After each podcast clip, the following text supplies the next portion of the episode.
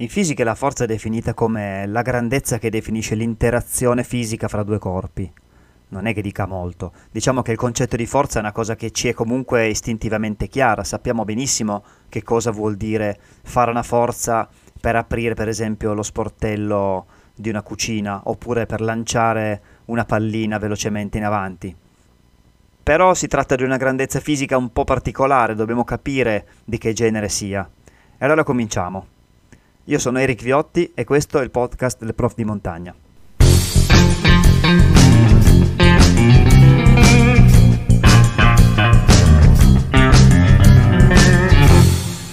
Prima cosa da sapere.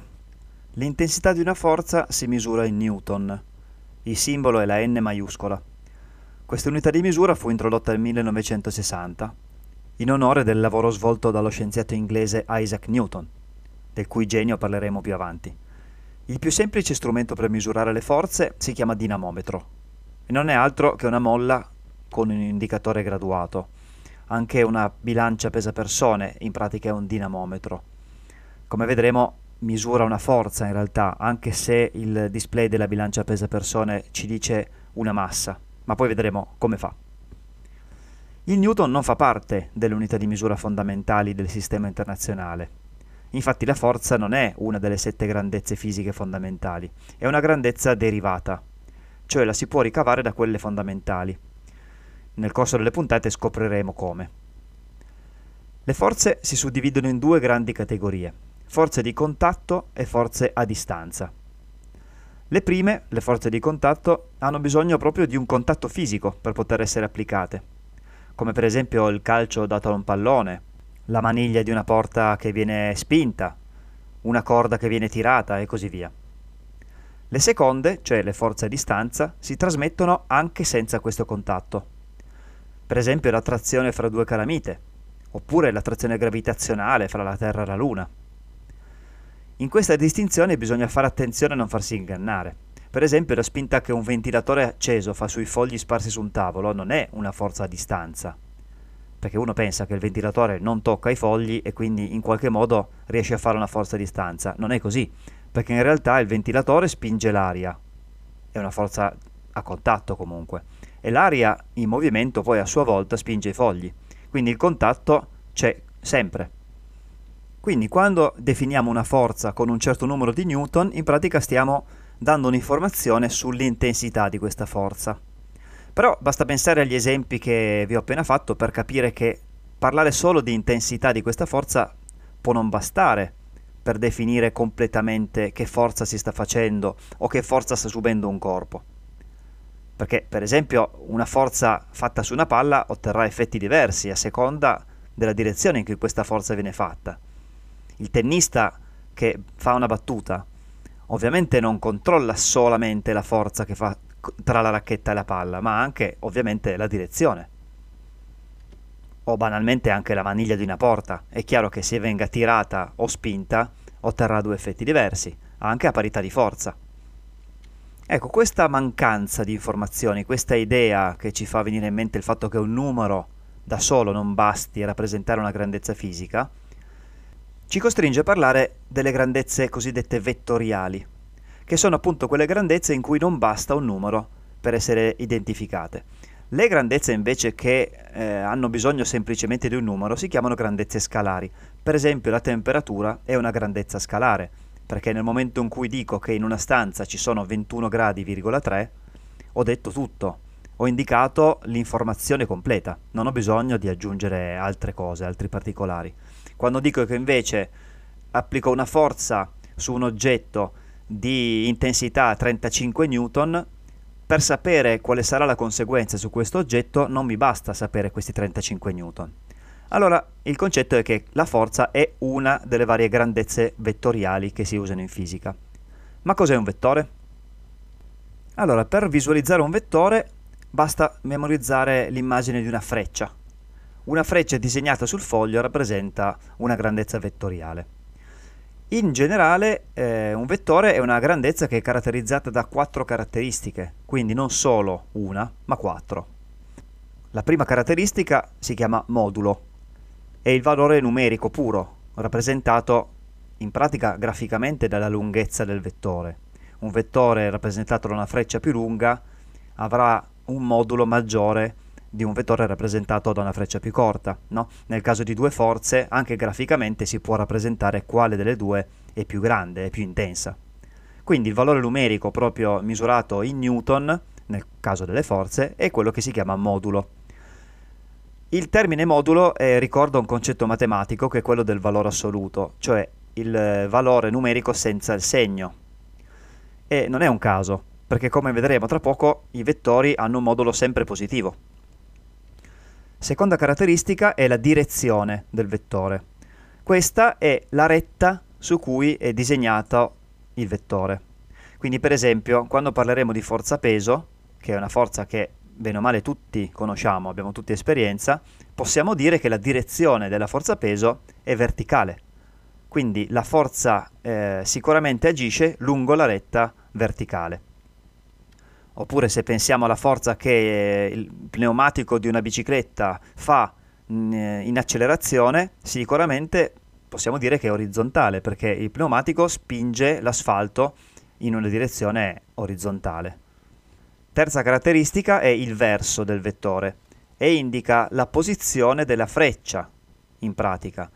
E una volta definita la direzione del vettore, ci sono solo più due alternative per rappresentare questa freccia. Per esempio, quando dico che la forza peso è un vettore verticale, potrei mettere la freccia verso l'alto o verso il basso. Conoscendo la forza peso, noi sappiamo che in quel caso il verso sarà sempre dall'alto verso il basso. Quarta e ultima caratteristica è il punto di applicazione. È in pratica la posizione in cui si disegna la coda del vettore, cioè la parte, l'estremità dove non c'è la punta. Ed è per quanto riguarda le forze eh, una caratteristica importante perché è il punto di applicazione.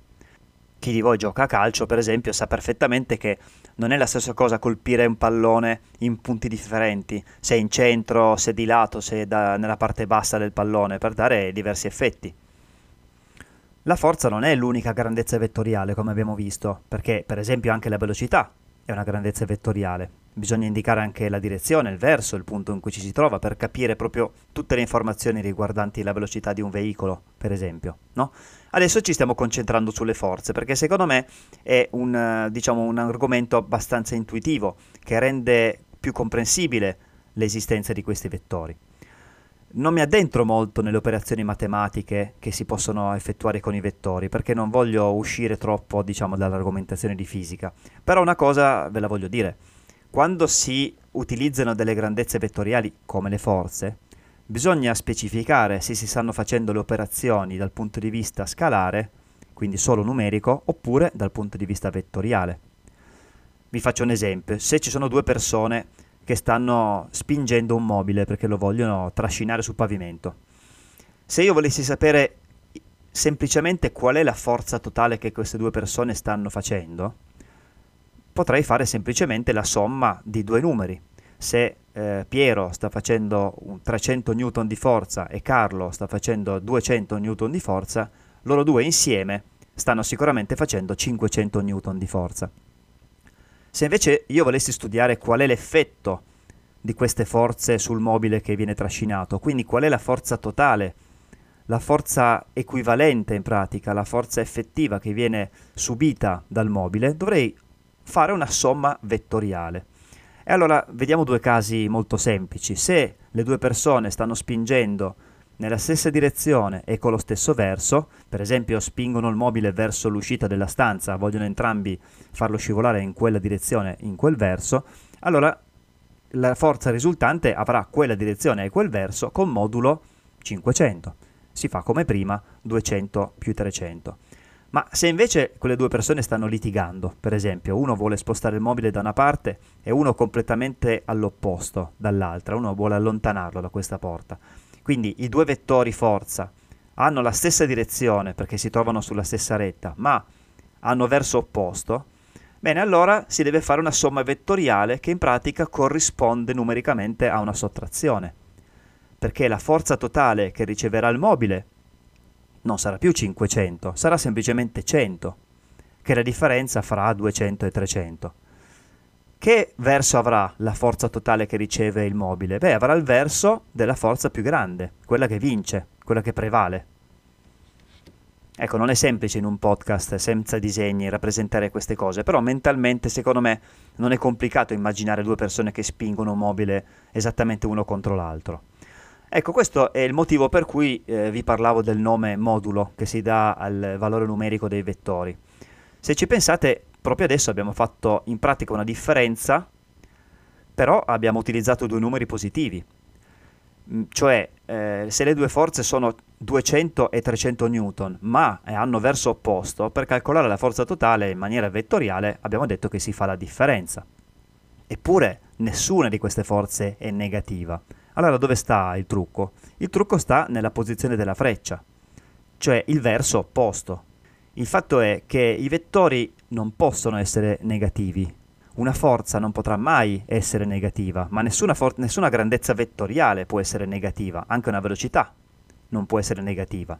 La cosa che può eh, cambiare è proprio il, il verso della freccia. E infatti se ci pensate è proprio impossibile disegnare un segmento con lunghezza negativa. È una cosa senza senso. Se io devo rappresentare un vettore con una freccia, dovrò disegnare un segmento e da una parte ci metterò la freccia, d'accordo? Però quando disegno questo segmento, la lunghezza di questo segmento può essere al limite zero, se vogliamo no? se vogliamo rappresentare una forza nulla, ma non potrà sicuramente mai rappresentare una forza negativa in quel modo. Dovrò mettere la freccia opposta. Per esempio, se io volessi fare una forza che si oppone alla forza peso, dovrei mettere semplicemente la freccia verso l'alto, su un segmento verticale, no? Questo mi farebbe capire che si tratta di una forza non di segno opposto, ma di verso opposto rispetto alla forza. Bene, adesso direi che abbiamo parlato abbastanza volte della forza peso e nella prossima puntata vediamo come si calcola, cos'è, come si distingue dalla massa e come si misura. Questo podcast è tratto dalla Fisica in tasca, appunti che ho scritto qualche anno fa per i ragazzi che incontrano fisica per il primo anno. Dategli un'occhiata se vi va. E se avete voglia di farvi un giro in montagna chiacchierando di fisica, cercate su YouTube il canale Il Prof di Montagna. Alla prossima puntata, ciao!